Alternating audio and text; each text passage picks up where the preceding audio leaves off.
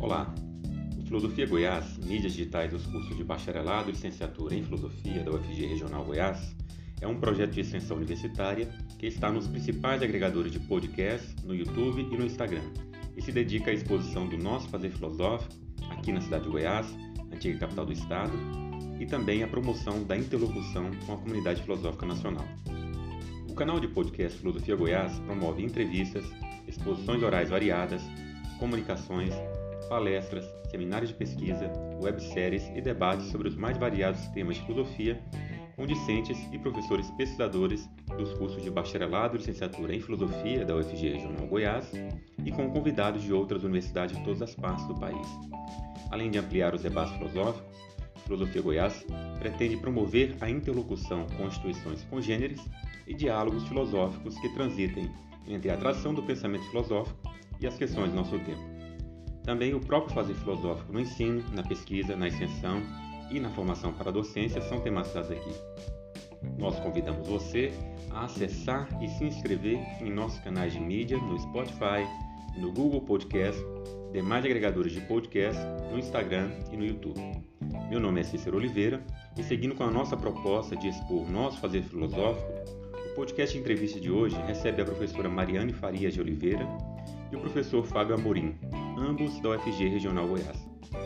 Partindo das considerações platônicas acerca da validação do método filosófico e da delimitação do perfil do filósofo, dos seus objetivos e procedimentos, de como se distingue do discurso e dos fins sofísticos, a entrevista se dirige ao papel da personagem central dos diálogos da primeira época, o Sócrates platônico, e sua delimitação temática no problema moral da definição das virtudes, cuja forma porética conduz ao exame e eventual refutação dos interlocutores daquilo que eles afirmam saber a respeito das virtudes.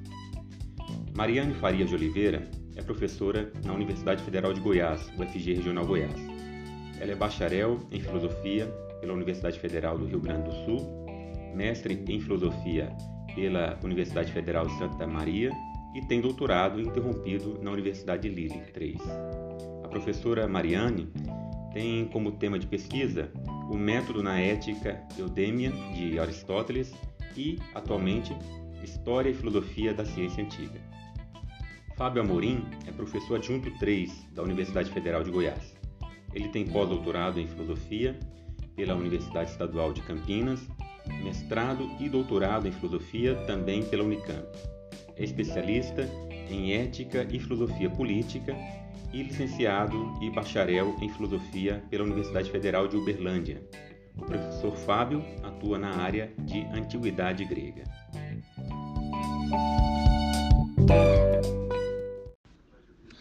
Uh, professor Fábio, boa noite. Eu queria agradecer uh, por tu conceder essa entrevista a nós. E queria te pedir para começar para falar mais sobre a tua pesquisa atual, uh, talvez tua tese de doutorado e como surgiu o interesse no, nos diálogos de Platão que abordam principalmente a ética, né, que vai ser o tema dessa nossa entrevista. Boa noite, Mariana.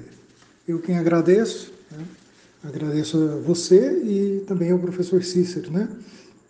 É, que tem elaborado esse trabalho importantíssimo aí para, para o curso de filosofia da UFG Regional Goiás.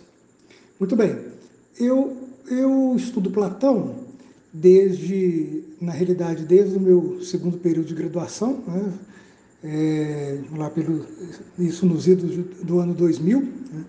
eu comecei a estudar já nesse, nesse tempo, fazendo um trabalho de pesquisa é, de iniciação científica, o diálogo Laques, né, do, do Platão. Né?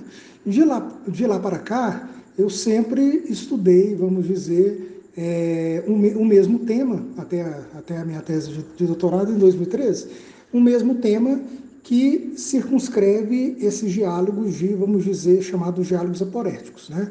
Mais especificamente, eu comecei estudando Lax, né? posteriormente eu estudei a apologia, né, que não é bem um diálogo, né, e também não aporético, né, mas um discurso de defesa do Sócrates, e na sequência disso eu também é, estudei mais é, de forma um pouco mais aprofundada né, é, o diálogo Eutífron, né, que também é um diálogo aporético de Platão. Né. É, nesse sentido, eu posso dizer que, que o tema da ética, ele, embora nunca tenha sido o meu tema principal de análise, ele sempre esteve presente nessa minha investigação de uma forma é, secundária. Né? Por quê? Justamente porque os diálogos que eu escolhi para trabalhar durante essa, essa trajetória acadêmica são diálogos que se circunscrevem, no, no vamos dizer, no corpus platônico, se circunscrevem justamente é, nesse extrato de, desse extrato, de texto, extrato textual né, que compreende um, tema é, próximo, né? ou, ou, não mais do que próximo, que compreende o tema da ética é, é, propriamente dito. Né? Mas a minha abordagem, de fato, ela é outra. Né?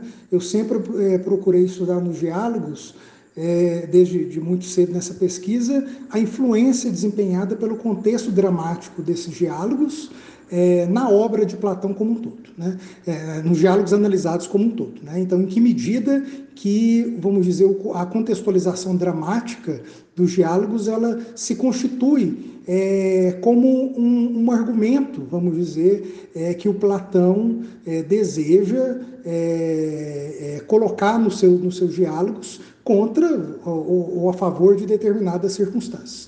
No caso da minha última pesquisa nesse sentido, que foi a, a tese de doutorado, eu estudei como o contexto dramático do, do Eutífron, né, desse diálogo aí dos chamados diálogos aporéticos, ele se constitui como uma espécie de extensão da apologia de Sócrates. Né? É, ou seja, eu sustento que o Platão ele apresenta uma espécie de discurso, de, de continuação um discurso de defesa no, na contextualização dramática do diálogo eutífero. Né? E essa defesa ela se faz, vamos dizer, por uma, uma contraposição né, de uma argumentação presente é, nas nuvens de Aristófanes. Né? De, de lá para cá, eu não tenho estudado tanto mais esse tema, eu tenho me dedicado agora a estudar um pouco mais, é, de, de, forma mais detida. É, eu terminei a tradução agora é, de, dessa comédia, né, que é As Nuvens de Aristófanes, né, que, que, na minha percepção, é imprescindível para entender um pouco do discurso apologético que o Platão faz frente a essa figura de Sócrates nos diálogos é, principalmente naqueles diálogos iniciais. Né? Então, o tema da ética, ele sempre foi um tema secundário na, na, minha pesquisa, mas sempre presente, porque talvez você poderia dizer que é o tema principal desses diálogos que eu sempre estudei. Tá? É, nós vemos nos diálogos como Lax e, e Eutífron, Uh, justamente, né, que aparece aparecem questões éticas, morais, mas a questão do método parece que ela está sendo ali invocada com mais força. Tu diria que seria por isso, talvez, que que a tua pesquisa ela, ela tem mais esse viés do método, do elencos, de que uh, Sócrates está, uh, enfim, uh, evocando pela primeira vez esse tipo de pergunta: o que é X? E a importância de fazer esse tipo de pergunta na filosofia de uma maneira inaugural? Bem, é, em relação a, a, a, esse seu motivo da minha pesquisa propriamente dita, é, acho que, eu acho que não, mas eu gostaria de abordar exatamente esses pontos que você falou, que são pontos que você mencionou, que são pontos capitais aí para esse entendimento desse, é, de, dessa esfera da ética dos primeiros diálogos. Né? De fato, Mariane, o, o, um diálogo como o Eutífron, é, e, sobretudo, um diálogo como o Laques, né, eles, são, eles, eles se constituem diálogos modelares para que nós possamos compreender, é, vamos dizer, esse método filosófico, esse método dialético praticado é, nos chamados diálogos aporéticos de Platão. Isso por quê? Né? Isso porque, ao longo dos diálogos de Platão, né, a, a, o, que, o, que, vem a ser a dialética né, é, uma, é uma, uma pergunta de difícil resposta, porque esse conceito de dialético, dialética não apenas para a filosofia como um todo ele é polissêmico, mas ele, ele, ele é polissêmico mesmo dentro dos diálogos de Platão. Né? Se você percorrer os diálogos como um todo, nós podemos, você vai perceber, é, essa é a minha leitura pelo menos, você vai perceber que o, o Platão ele sustenta, ele parece sustentar que a dialética ela é, em alguma medida, sempre é a metodologia utilizada, né, pelo filósofo, pela, por aquele que é o filósofo, para a sua investigação filosófica que tem um fim específico né, também, que tem um telos, vamos dizer, que é a, a busca da verdade. Né. Então, o, nos diálogos de Platão, como um todo, de um modo geral, eu posso pensar que, eu, eu penso pelo menos assim, que a dialética é o método filosófico que permite, né, e, e, e, só ela permite né, ao, seu, ao seu detentor empreender e, em determinado sentido, alcançar é, um conhecimento a respeito da verdade. Né? Mas, quando nós nos perguntamos é, o que é o método dialético, o que é esse método dialético presente nos diálogos de Platão, essa não é uma, uma, uma pergunta que tem uma resposta é, unívoca. Por quê? Porque o método dialético, ele é, é, variável nos diálogos de Platão. Durante os seus textos, o Platão apresenta mais de uma metodologia que utilizada pelo filósofo, utilizada pelo Sócrates ou por outros personagens é, que atuam enquanto filósofos dos diálogos, apresenta mais de uma, de uma metodologia é, intitulada, ou, ou pelo menos pressuposta, como sendo o método dialético. Por exemplo, se nós nos voltamos para o, os diálogos aporéticos, esses diálogos compostos ainda na juventude de Platão, nós percebemos que o elencos, né, esse método é, de, de, exame, de refutação, mas eu prefiro de exame, ele é o, o método pelo qual esse Sócrates, né, dos diálogos, inquire aos seus interlocutores se a questão, a questão capital, né, o que é X, mas, sobretudo, inquire esses interlocutores para saber se eles possuem ou não aquele conhecimento que eles é, acreditam ou, ou, se dizem é, detentores, possuidores. Em outros diálogos de Platão, nós percebemos que o método dialético ele se altera. Né? Se você pega, por exemplo, o texto da República, você vai perceber que eh, o Platão ele dá uma definição do método dialético como um método de ascensão. Né? Um método que permite ao filósofo é, alçar de hipóteses em hipóteses até o conhecimento do, do, do eidos, né? do conhecimento da forma, né? que, que é a, o, a, a realidade, em última instância, vamos dizer, de, desse momento do diálogo. Se você pega outro diálogo, como, por exemplo, o Menon, ou, por exemplo, como o Teteto, você percebe que o método dialético lá, ele assume, a, a, vamos dizer, a sua face maiêutica. Lá ele se identifica com o método da maiêutica, é, que é um método que não necessariamente é, não se identifica com elencos, ele é até, de certa forma, é oposta a, a, ao elencos, né? E se você vai em outro texto, para uh, ficar com mais um exemplo, o sofista, por exemplo, você encontra um método dialético que é, é, que é aplicado pelo estrangeiro de Eleia, que é o método de Aires, né? que é o método da divisão. Então, ao longo dos diálogos de Platão, o, o, o que é o método dialético? O método dialético ele é, ele, ele é um método que se apresenta sobre várias facetas, vamos dizer assim. Né? Mas sempre né, ele é o meio pelo qual o filósofo né, é, é, pode alcançar o conhecimento da verdade, independentemente se essa verdade também ela tem uma alteração no seu sentido. É, voltando à sua pergunta como um todo, a importância, a meu ver, é, que o Platão dedica a essa concepção do Élencos nos diálogos de primeira época, ou sobretudo na exibição, é, na demonstração, vamos dizer, de como esse procedimento ele se opera, porque o Platão ele não define nunca o, o, o Élencos, né, enquanto método é, desses diálogos. Né? A definição que nós encontramos para isso ela está no Aristóteles nos tópicos. Mas o, o Platão ele demonstra, vamos dizer, expõe o método em aplicação. A meu ver, a importância que o Platão denota esse, a, a, essa exposição no curso dos diálogos é justamente porque o Platão quer vincular duas coisas. Quais são? É, quais, é, é, é quais, é, é, quais, quais, são né, essas coisas? O fato de que compete ao filósofo aquele que é o detentor do método dialético, empreender uma busca rumo, vamos dizer, aquilo que é o conhecimento da verdade. Né? e por que, que o Platão está fazendo isso? Porque o Platão se encontra dentro de, um, de, uma, de uma circunstância em que o conhecimento ou a posse da verdade, ele está ele, ele, ele, ele não pertence, vamos dizer, a essa esfera de domínio, de domínio filosófico. Né?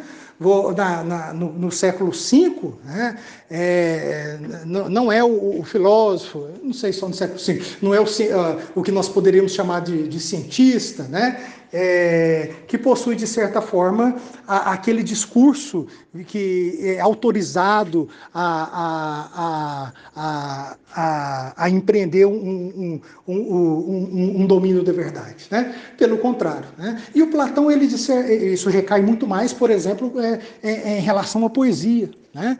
Então, a, aos poetas é conferida uma espécie de autoridade quanto ao discurso que, ao discurso que de certa forma, se, se aproxima da verdade. Né? A, a, a tradição sofística ela se apresenta, vamos dizer, como uma espécie de contraposição a, a, a, a esse status quo. Né? E, por sua vez, né, o, o Platão com, com, com os seus diálogos, ele também está, de certa forma, interessado a se apropriar, vamos dizer, é, dessa correlação entre um, um discurso que me conduz a, a, ao domínio da verdade. Né? E esse discurso, é, nessa ótica do Platão, ele é o, o discurso filosófico. E o discurso filosófico opera via um método específico, é, e no caso dos primeiros diálogos, ou dos diálogos aporéticos, esse método ele exatamente é, um, é o élencos, né? que é um método que tem características específicas. Né? Então, é, a meu ver, é, é, para não ser muito redundante, respondendo a sua pergunta, a meu ver, essa, essa importância dada ao, ao método durante esses diálogos, né, ela se dá muito por conta desse projeto mesmo platônico de vincular é, um determinado, uma determinada forma de discurso como é, um meio pelo qual eu posso alcançar o conhecimento é, da, da, verdade, né, em um sentido abstrato é, e que varia ao longo dos textos de Platão. Tá? Essa necessidade, então, uh, do, de reforçar o método, de expor esse método com tanto vigor e deixar claro que esse método aumenta, almeja a verdade, seria então uma maneira de Platão uh, se desvencilhar, por assim dizer, ou se desvincular do discurso dos sofistas, né? O que vai ficar claro depois em outros em outros diálogos, mas aí, pelo que tu me falou, parece que, que já está claro também que há uma necessidade de dizer que a filosofia está aí para ser um discurso que compete, enfim, que realmente traz a verdade, uh, que realmente almeja a verdade, enquanto o discurso sofístico não, né? E, mas dentro disso tudo, então, qual seria o papel com o que tu tinha falado antes do texto das nuvens, do Sócrates retratado nas nuvens? Qual seria o papel dele, então, nesse contexto que a gente está vendo de um Sócrates que está dentro desse método exposto por Platão, etc. Qual seria o papel do Sócrates das nuvens, então? Bem, é exatamente isso. Né? Essa necessidade do Platão de, vamos dizer, definir, de precisar, é, com muita acribia, quem é o filósofo, né, qual o objetivo e qual o modo de proceder da filosofia, é algo que percorre, é, é um projeto, a, a, meu ver, que percorre os diálogos como um todo. Né? Presente nesse, nesse momento dos diálogos e presente de forma, às vezes, até explícita. Né? Se você pega um diálogo como sofista, por exemplo, é, logo no seu início surge uma figura, um estrangeiro, que vai ser o, o, o, o principal, interlo, o principal interlocutor do diálogo, ele vai, na realidade, o protagonista desse diálogo, vai assumir o local do Sócrates, que é o estrangeiro de Eleia. Né? A, a questão que o Sócrates faz ao estrangeiro é: na sua terra, estrangeiro, o filósofo, o sofista e o político, eles são entendidos como uma única coisa ou como duas coisas distintas ou como três coisas distintas. Né? Ou seja, ele pergunta justamente para o estrangeiro se na terra dele há uma confusão ou há uma separação nítida a respeito dessas figuras. Né? E o estrangeiro diz que são coisas distintas, né? são figuras distintas, e o Platão empreende esse projeto aí de definir cada uma delas. O, o, o sofista no, no sofista, o, o, político no, no político, aí o filósofo, esse diálogo ele nunca ocorreu. Mas é, você está exatamente correta em dizer é, que há esse projeto do, do Platão de precisar, isso ao meu ver, de precisar muito bem quem é a figura do Sócrates. Por que isso acontece? E, e qual a relação relação do Aristófanes é, com esse projeto do Platão. Né?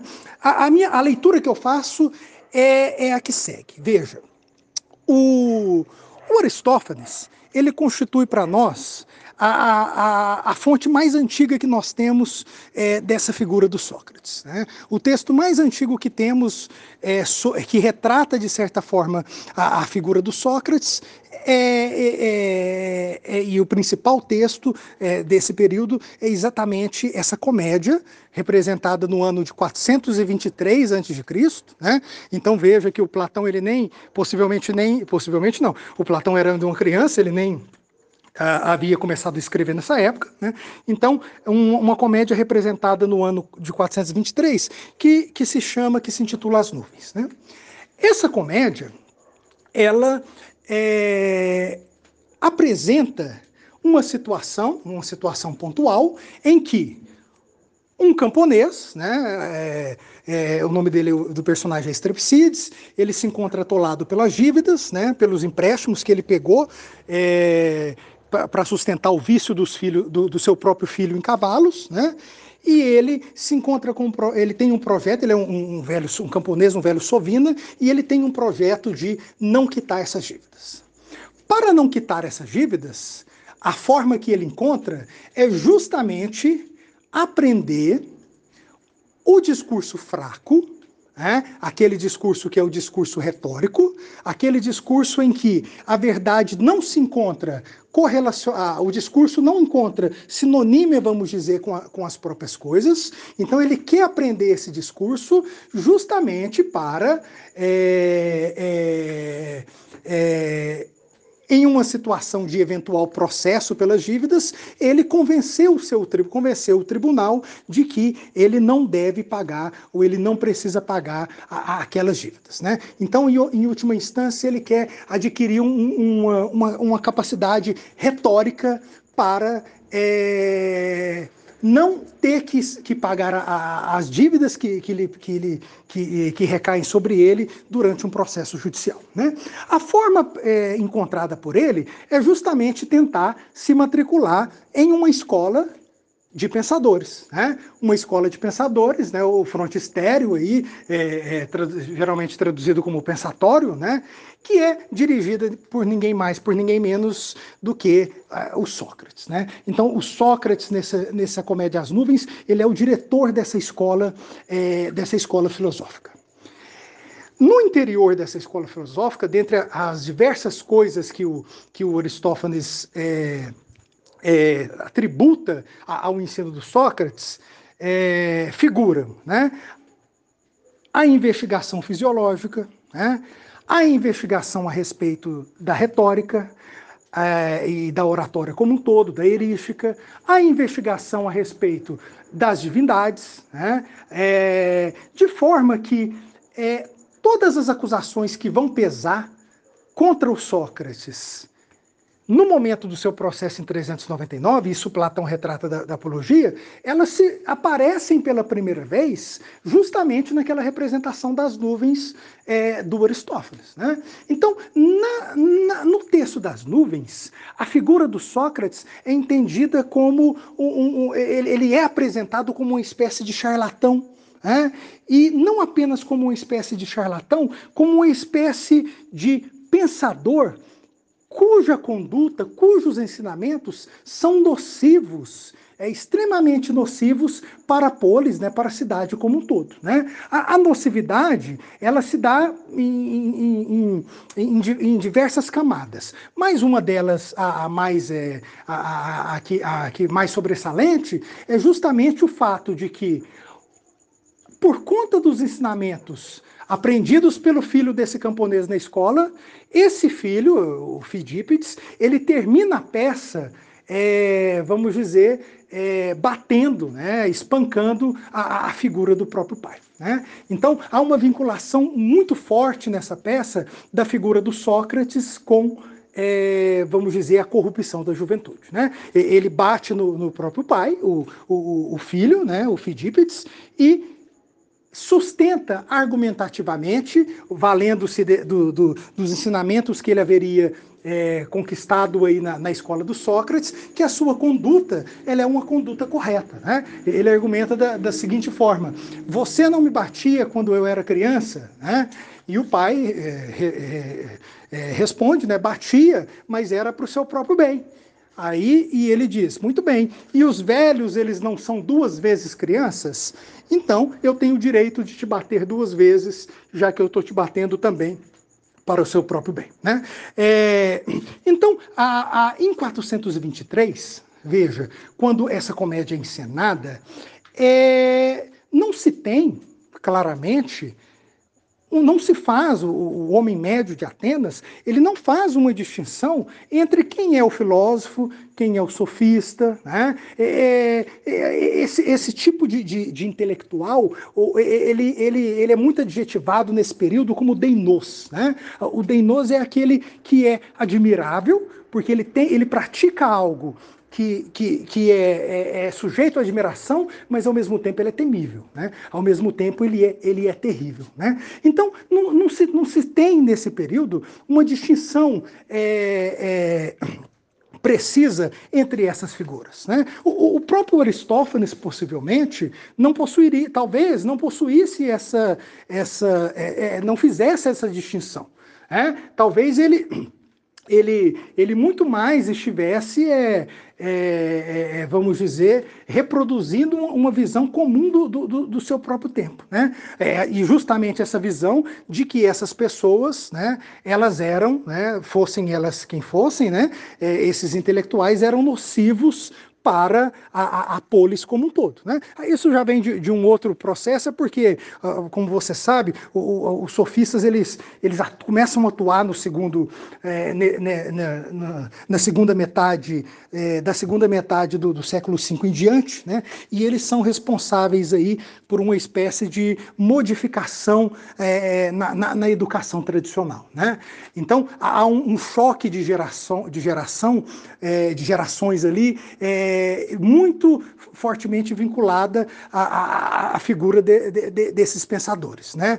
Porque você deixa de ter, vamos dizer, aqueles valores basilares da, da educação homérica, ancorados da, na poesia, né? E se passa a, a, a a, trabalhar novas ideias, né? vamos dizer, no, no, no pensamento é, é, social grego. E é, somado ao fato de que é, há um, uma, uma espécie de nostalgia do, do Aristófanes. Por quê? Porque aquela educação antiga ou aquela educação tradicional é justamente aquela educação da, daquela Atenas gloriosa, né? daquela Atenas é, é, é, do, dos combates da, das guerras pérsicas, né? que fizeram né, Atenas ocupar um, um, um local de, é, é, de, de, de, de, prevalência, vamos dizer, no mundo grego. Em contraposição né, com aquela Atenas que já começa a se sucumbir, vamos dizer, com a guerra do, do Peloponeso. Né? Em, em última instância, se associa a responsabilidade dessa nova educação, vamos dizer, a, a, a essas novas figuras. Né? Essa figura, do, do, essa figura entre aspas, aqui, do, do, do intelectual. Né? O fato é que, no, no momento do Aristófanes, você não tem, não, não existe essa divisão. Né? É, quem é o, essa separação entre o sofista e o filósofo. Né? Pelo simples fato de que quem faz isso pela primeira vez é o Platão. Né? O Platão, nos seus diálogos, quem nos dê, embora para nós seja muito óbvio, para um leitor de um tempo não era. Né? Então, Platão, ele pela primeira vez, ele faz essa cisão entre o filósofo e o sofista, né? É, mesmo que com uma, uma visão caricaturizada, nós sabemos hoje dos sofistas, mas ele é o primeiro a fazer essa distinção e depois seguido pelo, pelo Aristófanes. É, e essas, vamos dizer, essa tributação, é, essa é, tributação não, essa interpretação é a palavra, essa atribuição, na realidade, que o Aristófanes acaba conferindo a figura do Sócrates, do filósofo como um todo, ela é, é, é ela, é, ela reaparece, vamos dizer, no processo impetrado aí em 399 é, contra a figura do Sócrates. O Meleto, nas suas acusações, ele reproduz, né, é, exatamente aqueles tópicos que estão é, presentes, vamos dizer, na, na, na, nas nuvens. O Platão então, ele tem essa espécie de projeto de fazer essa distinção. Né? E isso fica muito, muito evidenciado justamente nessa definição do objetivo, do procedimento, né? é, é, do modo pelo qual o, o, o, o, filósofo atua na sua investigação filosófica e, sobretudo, na contraposição desse filósofo com aquela, a, a, aquela figura que é a figura do, do, do sofista. Né? Então, por isso que eu acho, é, essa seria a correlação é, desse projeto do Platão, em, em fazer essa distinção entre o filósofo e o sofista, né? por influência, vamos dizer, daquela representação é, das nuvens do Aristófanes. Porque, de uma forma ou de outra, ô Mariane, a, a, aquilo que o Aristófanes representa em, em, em, em 423, durante, vamos dizer, um quarto de, um quarto de século, né, praticamente até 399, ela é a visão que se tem, né, a visão comum né, que se faz do filósofo, do Sócrates e do filósofo como um todo. Né? Então, o momento do, do processo do Sócrates, é, as pessoas que estão acusando, né, muito possivelmente têm em mente é, é, em relação à, figura do Sócrates exatamente aquilo que o Aristófanes é, é havia é, vinculado a, a, a, ele e a todo filósofo na, na, nas nuvens. Né?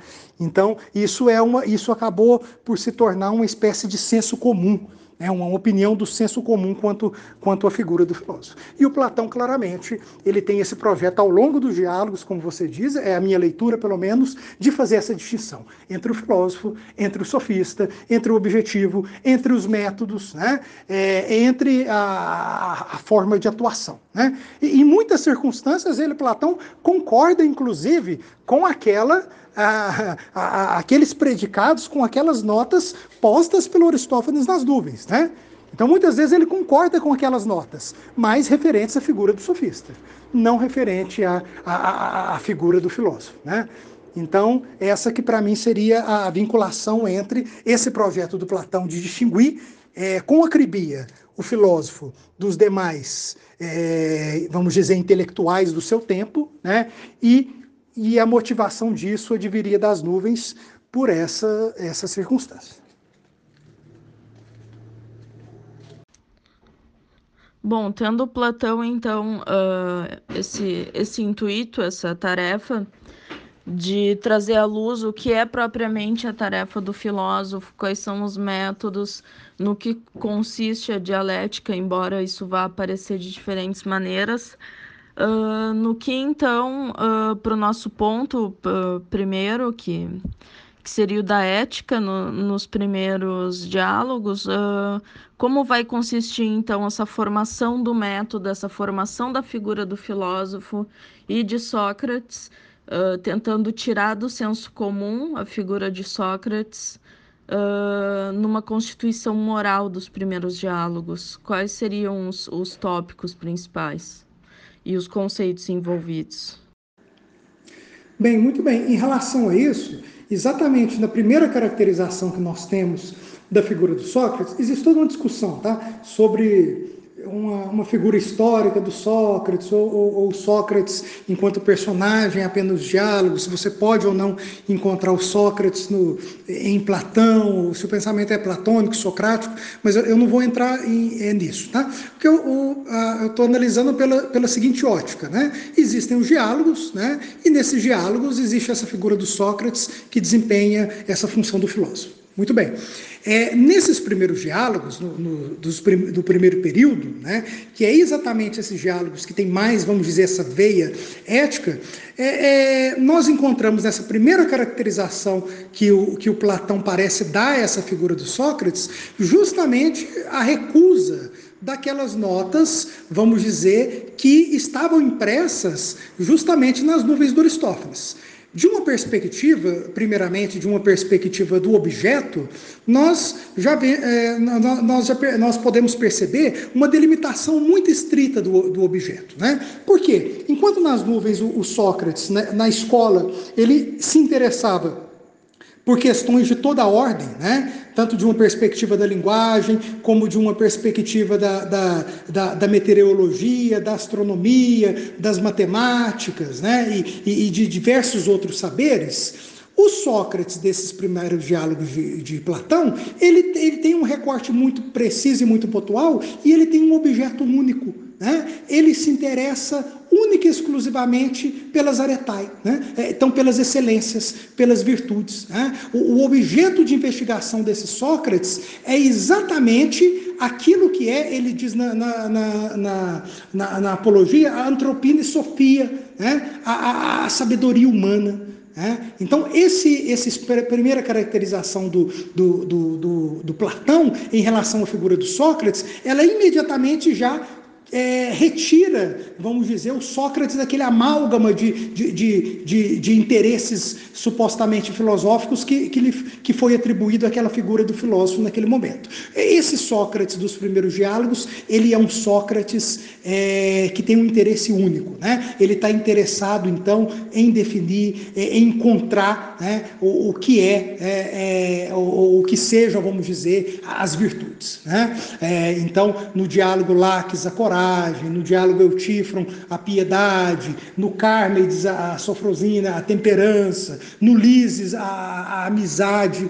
Né? Então, é, no livro 1 da República, a, que seria possivelmente um diálogo socrático à justiça. Né? Então, esse Sócrates ele quer definir aquelas virtudes que se constituem virtudes dentro dessa esfera da sabedoria humana. E é isso que nós chamaríamos, é, e por isso que se diz que o Sócrates, e, é, e, isso que o Cícero também quer dizer naquela frase, que o Sócrates ele está inaugurando é, essa investigação ética. Por quê? Porque o Sócrates ele está interessado ele não, tá, não me parece estar interessado em uma definição é, pela própria definição. Né? Ele não quer definir a, a, as virtudes unicamente para chegar ao conceito do, é, daquilo que sejam as virtudes, né? ou daquilo que é. é ele não quer definir as virtudes unicamente, exclusivamente para ter um conhecimento, vamos dizer, teórico é, de cada virtude pontual.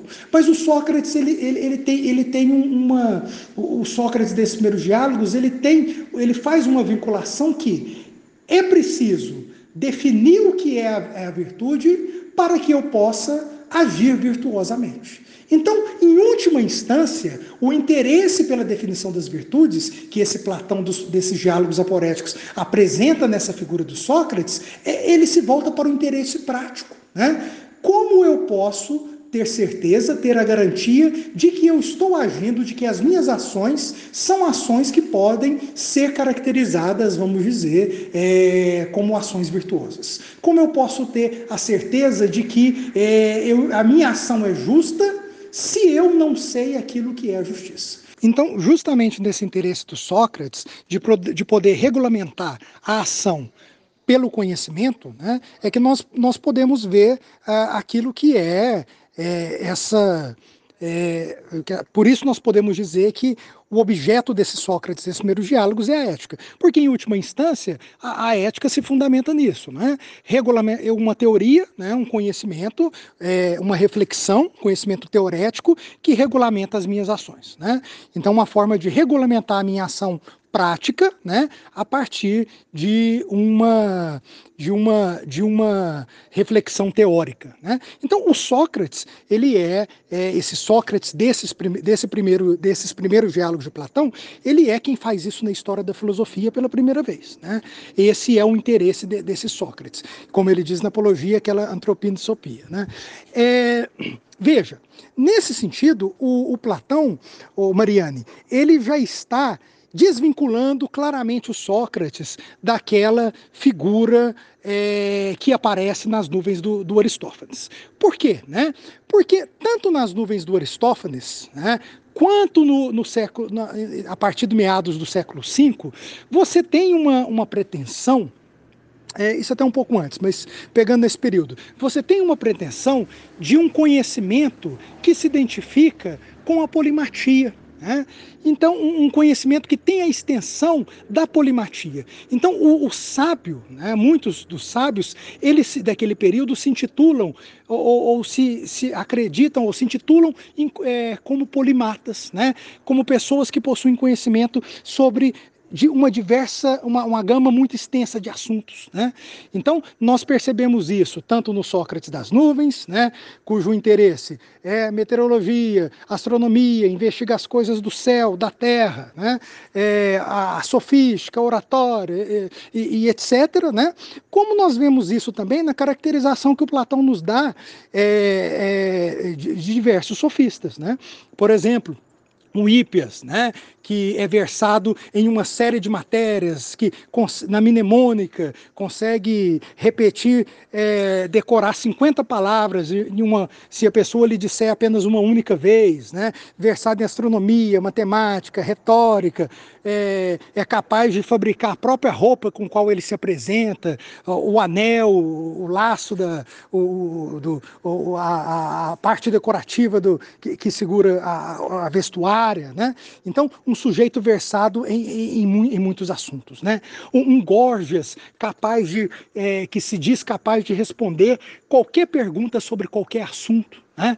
Então, nós, nós podemos perceber que essa, é, essa, essa pretensão a polimatia, ela imediatamente ela se, se, se coloca, se faz presente como um, um, um, lugar comum né, desses intelectuais do tempo, né? tanto em Aristófanes quanto de, de diversos pensadores que nós frequentemente é, chamamos aí de, de, de sofistas. Né?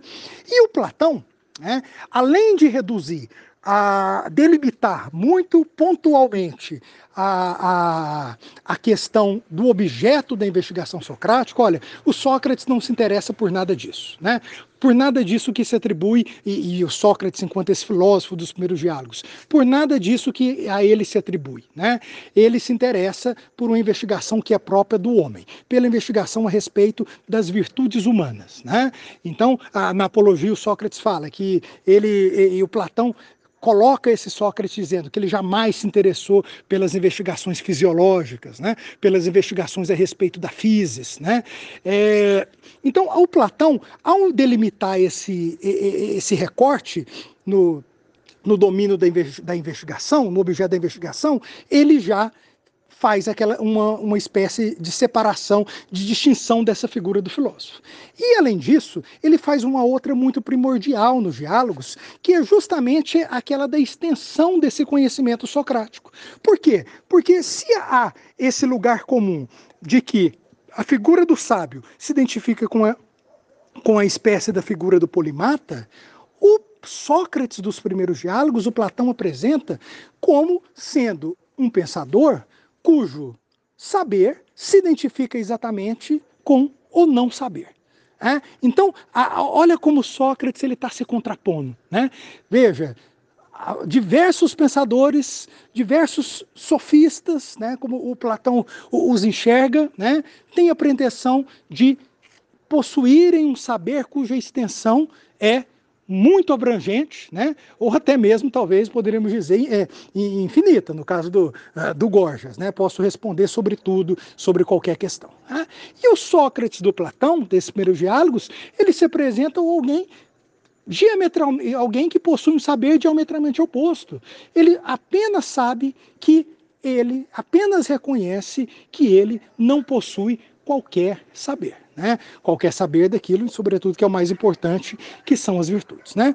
Então, é, o fato, ô Mariane, do Platão é, apresentar essa, essa, é, essa caracterização desse personagem Sócrates aí como alguém cujo saber identifica-se, é, limita-se né, ao reconhecimento do não saber, talvez nos fa possa, vinculando a sua primeira questão, talvez possa ser um dos motivos pelo qual o método ele se encontra é, é ele se encontra é, ressaltado, vamos dizer, nessa investigação socrática a respeito da ética.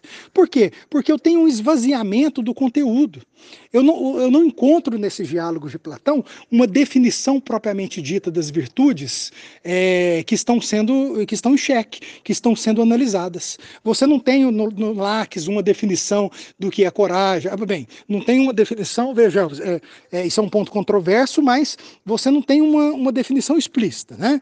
Talvez por, por é, exegese, algum comentado, alguns comentadores sustentam algumas notas positivas sobre cada virtude. Mas é, explicitamente é, explicitamente postas no diálogo, você não tem a definição do que, do que seja coragem no Laques, do que seja amizade no Lises, a, a temperança no Carmes, a justiça na República e assim por diante. Então, você tem um esvaziamento, vamos dizer, do conteúdo propriamente dito né? É, da, daquilo, daquilo que vem a ser o objeto, né? do que são as virtudes.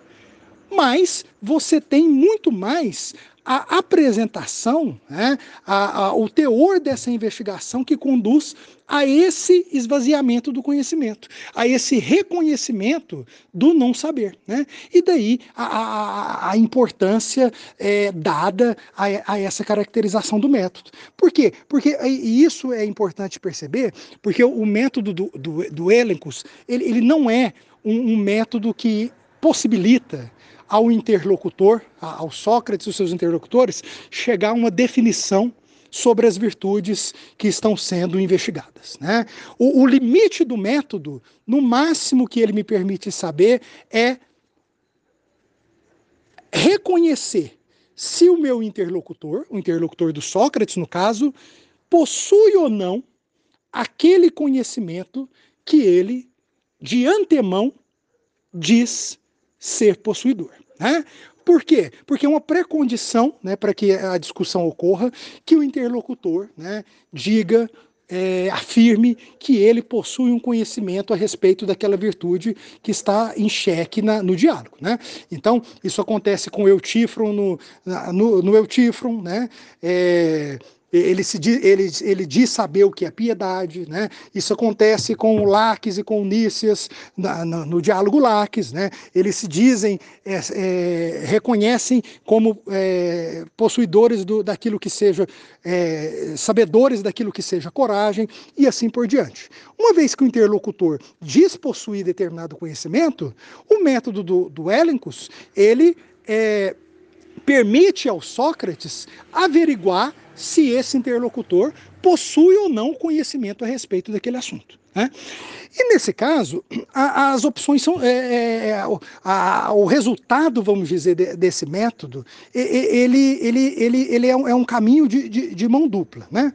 Por um lado, né, caso o interlocutor, e é isso o que acontece nos diálogos, submetido ao crivo da, das perguntas socráticas. Caso o interlocutor caia em contradição, caso o interlocutor se contradiga sobre aquilo que ele diz saber, né?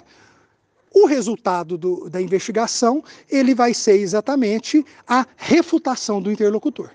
Né? Então, se chega à conclusão, vamos dizer, que o interlocutor não sabe daquilo que, a princípio, ele acreditava saber. Né? Então, é, é, o resultado desse, mestre, desse método, de, de, é, do método nessa situação seria, é, é, findaria, vamos dizer, com o, o reconhecimento da ignorância por parte do interlocutor. Né? O que acontece em alguns diálogos e não acontece em outros. Né? Ah, tem os, os maus interlocutores, vamos dizer assim, que eles vão se voltar contra o Sócrates. Sócrates reclama da apologia, né? que muitos envergonhados pela refutação se voltam contra ele. Né? O exemplo mais é, cari caricatural é, é, o do Trasímaco da República, muito violento com Sócrates durante a discussão e, e após a refutação. Né? Mas também eu tenho interlocutores que são é, mais amáveis, vamos dizer, os bons interlocutores.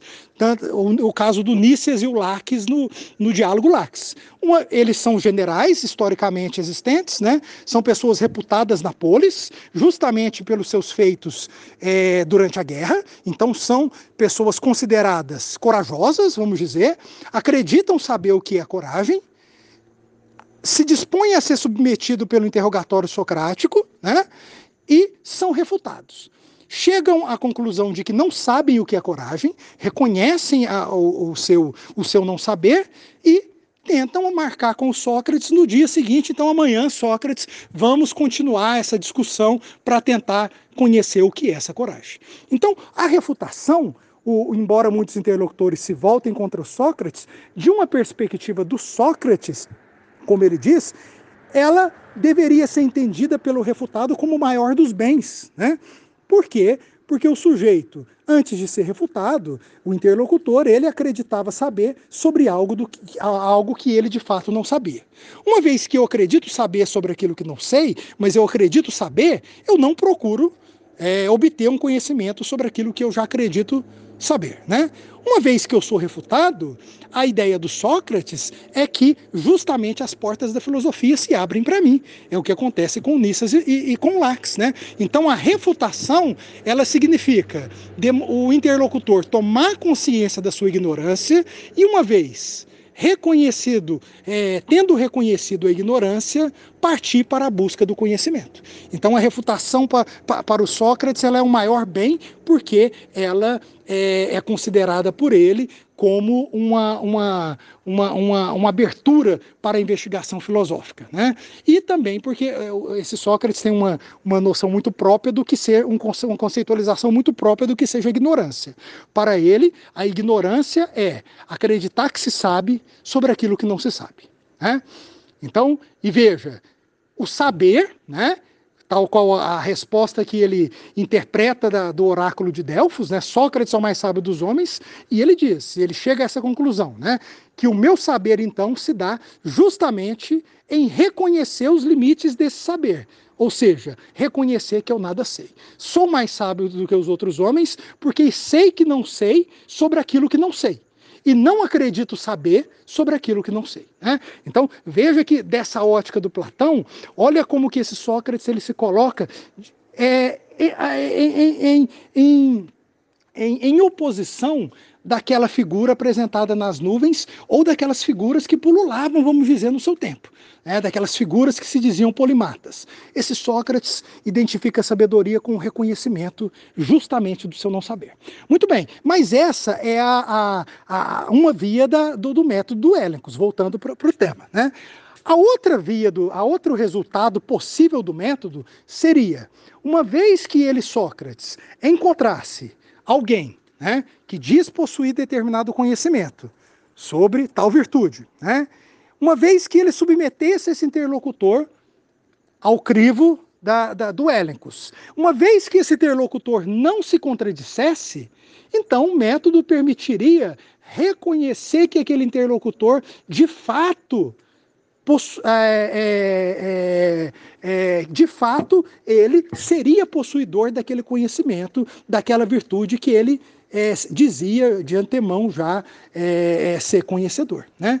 Nesse caso, o resultado do método recairia em benefício do próprio Sócrates, que, uma vez que não sabe a respeito da virtude é, em análise, encontrando alguém que é, possui aquele conhecimento, ele próprio aprenderia e aí poderia é, vincular as suas ações práticas a um conhecimento seguro a respeito das virtudes. Né?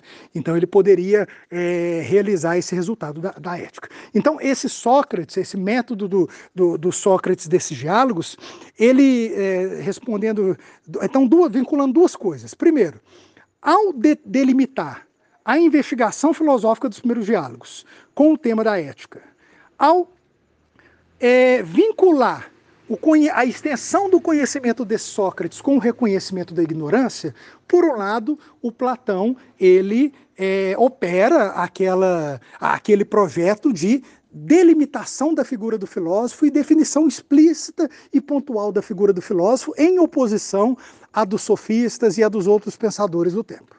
E, em segundo lugar, isso talvez é, pudesse ser uma da, das respostas pelo fato de que o, método filosófico ele se faz tão é, é, é sobressalente, vamos dizer, na investigação, na, é, nos próprios diálogos, como você mencionou a respeito do Laques e do, do Eutífron a princípio, porque, justamente porque eu tenho um esvaziamento do conteúdo positivo. Isso não significa que nós não, não possamos encontrar e não consigamos encontrar algumas, algumas, algumas a, a, a, vamos dizer, alguns pressupostos basilares ou, ou, mais positivos desse conhecimento do Sócrates a respeito dessa, é, de, desse objeto, desse, desse é, dessa, é, dessa investigação né, a respeito da ética. Nós conseguimos. Né? Você percebe o Sócrates reiteradas vezes dizer né, que a, as virtudes necessariamente são belas e boas, né? esse conceito muito próprio dos gregos, que é melhor sofrer uma ação injusta do que praticá-la. Né? em contraposição a uma ideia vigente da, da, do, da lei do olho por olho e dente por dente, da, daquilo que era abrangentemente, é, abrangentemente não, daquilo que era, é, é, vamos dizer, popular, popularmente é, divulgado, aquela concepção popularmente divulgada no mundo grego de fazer bem aos amigos e, e mal aos inimigos. Né? Esses Sócrates primeiros diálogos, não. Né? É melhor sofrer o mal do que praticar o mal. Né? É melhor sofrer uma injustiça do que praticar a injustiça. Porque quando eu pratico a injustiça, eu me torno injusto a mim mesmo na minha prática. E ninguém quer o mal para si. E como a injustiça é uma, é, é, é, não é uma coisa boa, ninguém pode querer o mal para si próprio. Né? Então, nós percebemos que esse Sócrates aí, ele está completamente é, é, dissociado daqueles, daqueles outros filósofos e que essa ênfase no método se dá é, em função dessa, vamos dizer, esvaziamento de, de, um, de um conteúdo mais, mais positivo. Né? E, e o Sócrates e tem outras coisas, né? o homem justo não pode sofrer mal de um homem justo, etc. Né? Então, é, algumas, alguns algumas notas que às vezes são chamadas assim dos paradoxos é, socráticos, né? Esse sujeito que muito particular, né? Cuja sabedoria é, se identifica com a ignorância, vamos dizer, ele apresenta algum, algum, alguns paradigmas que norteiam, vamos dizer, essa concepção que de fato ele não tem. E, e o que, que ele tem? Ele tem uma capacidade de manejar um método de investigação filosófica. Então, isso ele tem de forma muito clara. Ele consegue é, executar o método dialético, é, colocar perguntas, obter respostas, inferir consequências de respostas, apresentar novas questões, justamente para investigar se o seu interlocutor sabe ou não daquilo que diz. Né? O resultado é que, na, em todos os diálogos, ele nunca encontrou um, um, um, um interlocutor que soubesse. É, por isso, é, a maioria das pessoas entendem o método do Élencos como método de refutação, né? por conta desse resultado que acontece nos diálogos. Eu é, é, do meu lado, eu prefiro como método de exame. Né? Eu não acho que o telos, que a finalidade do Sócrates seja refutar o seu interlocutor. Isso teria problemas nessa separação que o Platão faz entre o filósofo e o sofista. Né? Isso acarretaria uma, uma, uma série de problemas. Para mim, o, o Sócrates ele quer examinar o seu interlocutor. O objetivo é encontrar alguém que saiba sobre aquilo que está sendo analisado para que ele próprio possa vir a saber sobre aquele assunto. Mas isso nunca acontece. Mas não acontecer não significa dizer que essa é a finalidade última do método. Né? Então, talvez por isso essa ênfase maior nessa questão do método e certamente e, a, nessa caracterização desses primeiros diálogos nós, nós, nós é, figuramos assim um Sócrates que está completamente é, afastado né, daquele, vamos dizer, balaio de gato dos intelectuais lá que o Aristófanes preconiza nas nuvens. O Platão acho que ele faz duas coisas aí é, em relação a esses projetos dele. Uh, justamente aquilo que tu falou agora sobre Sócrates, Sócrates dizer Uh, como eu posso agir bem, como eu posso agir de maneira justa se eu não sei o que é a justiça, uh, vai determinar um grande problema né, na filosofia, que depois vai ser conhecido como o problema da acrasia, Uh, esse problema vai ser retomado também por, por Aristóteles de uma maneira muito longa. E eu queria saber o que tu pensa sobre isso, sobre nos primeiros diálogos essa ideia de que conhecer a definição e agir de acordo com a, com a virtude são a mesma coisa. Eu sei que é um grande problema, mas se tu puder resumir em linhas gerais, qual a tua alternativa de, de crítica, de resposta para isso? Bem, em relação realmente à questão da acrasia, ela é um, um, um, tópico de muita discussão, mas eu vou, não resumindo, vou ser bem sucinto, vou te dizer qual que é a minha interpretação é, em relação a esses diálogos de, de primeira época. Né? Então, é, em é esses diálogos aporéticos. Né? A minha leitura desses diálogos é que, para esse Sócrates, não há a possibilidade da acrasia. Né? Ela é inexistente. Eu não posso agir né, é, contra, é, é, eu não posso conhecer o que é a virtude e agir contrariamente a, é, a, a, esse meu conhecimento da virtude. Né? E isso para esse Sócrates não é uma possibilidade. Se isso ocorre, é porque você, de fato, aquele que age contrariamente à virtude, de fato não sabe o que é a virtude. É unicamente por conta de um daqueles paradoxos, daqueles, da, daquelas notas basilares desse Sócrates. Ninguém quer o mal para si. E agir contrariamente à virtude seria prover o mal a si próprio. Né?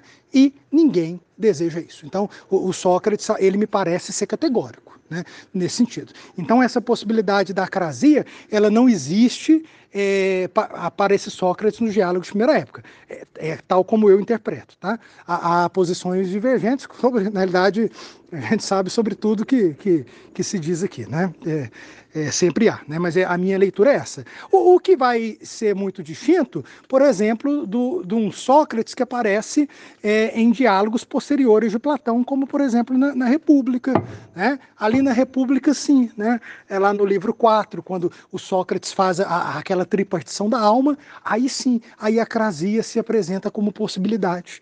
É, então o sujeito ele pode agir contrariamente à, à, à, parte, vamos dizer assim, racional da, da, da sua alma. Né? Então essa possibilidade ela já, já é posta, mas ela me parece ser recusada por aquele Sócrates dos primeiros diálogos. Né?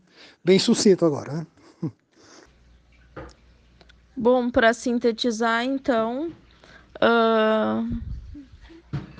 bom, o método aporético, ele é consequência, então, dessa análise que não é via de regra negativa dos interlocutores, mas ela acaba sendo. Uh, mas que via de regra não precisaria ser. Seria isso? Bom, de, é, de acordo com a leitura que eu faço, sim, né? É, o resultado aporético ele não é consequência necessária do método Ehrenhus. Né?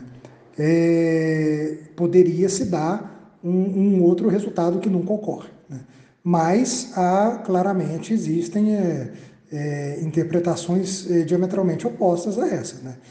Tem, tem comentadores que vão entender que sim, que o método aporético é necessário, mas daí você tem uma outra é, perspectiva em relação à a, a, a, ironia socrática, né? que o Sócrates, na realidade, sabe que os seus interlocutores, desculpa, que seus interlocutores não sabem, né? e ele quer fazer com que eles reconheçam esse não saber. Né? Eu interpreto de outra forma, né? eu, eu, eu dou um, um valor um pouco menor, né? Um, é, para essa ironia socrática. Né? O Sócrates ele não sabe sobre aquilo que ele investiga de fato e ele de fato deseja saber. Né? Aí a implicação é que o método aporético ele não é necessário. Agora, há situações é, específicas e pontuais nos diálogos que sim, né? que o Sócrates claramente ele quer refutar. Uma delas, a meu ver, é a que ele faz com o Meleto na Apologia, né? Ali sim, mas ali não tem a aplicação do Élicos, mas ele está descontextualizado. Você não tem uma virtude em xeque, né? você tem uma aplicação dele muito mais próprio do sistema judiciário, né? da onde talvez ele seja, ele tenha de fato saído, né? então você não tem a, aquela vinculação, aquele compromisso com a busca da virtude. Né? Em outras circunstâncias, talvez o que ele faz com o Lises, no diálogo Lises, a princípio, tentando mostrar para o. Pro, é, tentando mostrar para o pro, pro, pro amante do, do, do né? do Lises, ah, Lises, do amante do Lises, como se deve tratar o, o jovem amado, né? mas ele tem um, um interesse próprio. Então, há algumas circunstâncias que sim, o, o método ele se faz é, com esse uso de refutação. É interessante porque isso é o que aparece no Xenofonte. Né? É, é, na República, se eu não me engano, o livro 4, o Sócrates chega a criticar os jovens que se interessam por esse tipo de método refutativo, né? que isso é, faz parte de uma juventude, né? e depois eles com, começam a perceber que a dialética ela tem uma outra finalidade, mas o que cativa esses jovens a princípio é essa capacidade de refutação, o que é, é compreensível é, na medida em que é, essa capacidade de persuasão ela estava diretamente com, é, correlacionada com o sucesso de um, de um homem é, livre no, no Atenas do século V e do século IV, né? onde, é, onde as decisões na Assembleia, as decisões nos tribunais, né, dependem exatamente dessa capacidade da persuasão. Mas essa não é a finalidade que, que o Sócrates é, parece é, pontuar o método. Se você lê o Aristóteles, você sabe muito bem, se você vê a definição que o Sócrates dá, Aristófanes dá, do silogismo dialético nos tópicos, aí você vai ver que ele tem essas notas. É, que talvez fossem as notas desse procedimento do tempo. Mas o que o Platão faz, a meu ver, é uma espécie de é, apropriação de um procedimento comum né, que existia no tempo Talvez o procedimento comum fosse muito mais aquele descrito posteriormente pelo Aristóteles, né? mas o Platão faz uma apropriação desse procedimento e transforma ele em um método filosófico. Na medida em que ele transforma ele em um método filosófico, ele tem finalidades específicas. Né? Não interessa mais as endoxa, né? interessa o que o interlocutor pensa, né? porque a análise é daquilo que o interlocutor pensa. Então, veja, já estou fora do âmbito do, do, do, de, uma, de uma disputa verbal, de uma disputa no domínio da linguagem. Né? Então, Platão me parece se apropriar de um procedimento que tal como é utilizado no seu tempo. Ele pode sim ter aquelas características da refutação, mas ele se apropria daquilo, faz daquilo um método filosófico do filósofo, vincula a uma finalidade, é o meio pelo qual você pode chegar ao conhecimento da verdade. É? E, e, mesmo que a verdade seja muito limitada nesse, nesses primeiros diálogos, é, averiguar se o interlocutor sabe ou não daquilo que se diz, né? Mas é um método filosófico e ele tem finalidades específicas. Nessa perspectiva, para mim, é, a aporia, é, essa situação que acaba sendo a conclusão de, desses diálogos, ela é, não é necessária. Né? Ela é uma, uma situação é, é, contingente, né? Uma, uma, contingente, vamos dizer assim, uma situação é, acidental vai ficar melhor agora, né? É, uma, é, uma, é um resultado acidental. Ele, de forma alguma, é, é necessário. É assim que eu, que eu leio os diálogos, né? Mas já tive muitos debates é, é, sobre é, esse ponto, justamente com é, posições diametralmente opostas, né? O que né, é muito normal né, no, no nosso meio, né? Entendido. Realmente, sempre tem muitos pontos controversos. Mas eu acho que discutir método é muito importante e, e ficou claro que uh, discutir a ética nos primeiros, nos primeiros textos de Platão, nos primeiros diálogos, nos leva uh, à discussão do método. Então, eu agradeço, fiquei muito contente com a nossa conversa, realmente agradeço.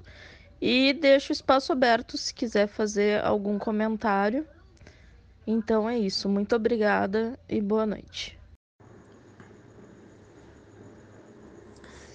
É, pois bem, Mariane. Mariane. Então, é, é, exato, né? E durante esses diálogos, evidentemente, muitas refutações, muitas hipóteses são, são lançadas, né? Algumas delas se vinculam a concepções aceitas por é, tradicionalmente aceitas, isso é o, é o caso do Eutífron, por exemplo, né? há várias definições que o Eutífron dá, que são concepções aceitas vamos dizer, pela uma concepção religiosa tradicional, né? e que a refutação do Eutífron é a refutação também, por exemplo, de uma, de uma, de uma linha tradicional da interpretação é, da religião grega, né? É, por vezes as situações mais difíceis, né? no caso do Laques, em que o Nícias apresenta uma definição que é refutada pelo Sócrates, mas que já foi dada pelo Sócrates em outro diálogo, Protágoras, o próprio Nícias ele apresenta como, como resposta para a pergunta sobre o que é coragem, ele diz que uma definição que ele já escutou o Sócrates dar em outra situação. Né?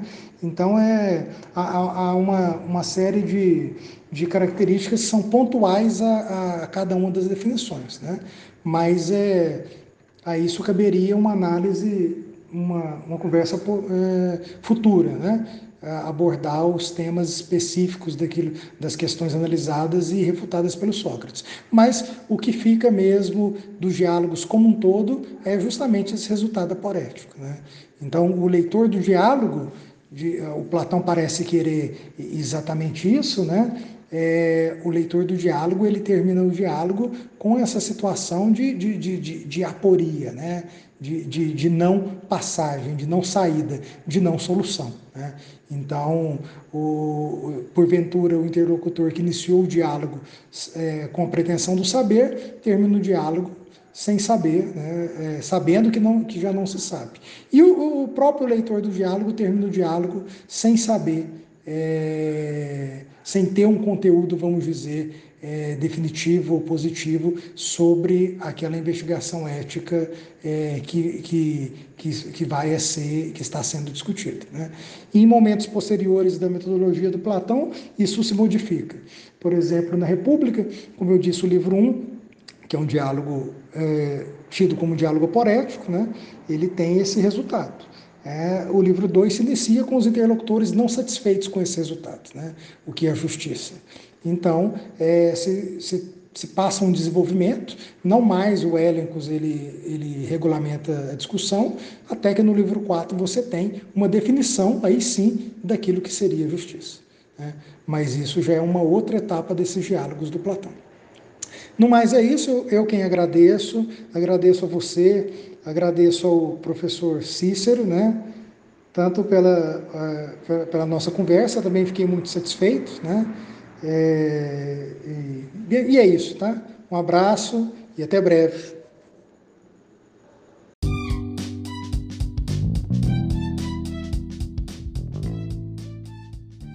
Este foi o bate-papo entre a professora Mariane Oliveira e o professor Fábio Amorim, ambos da UFG Regional Goiás, sobre a ética platônica.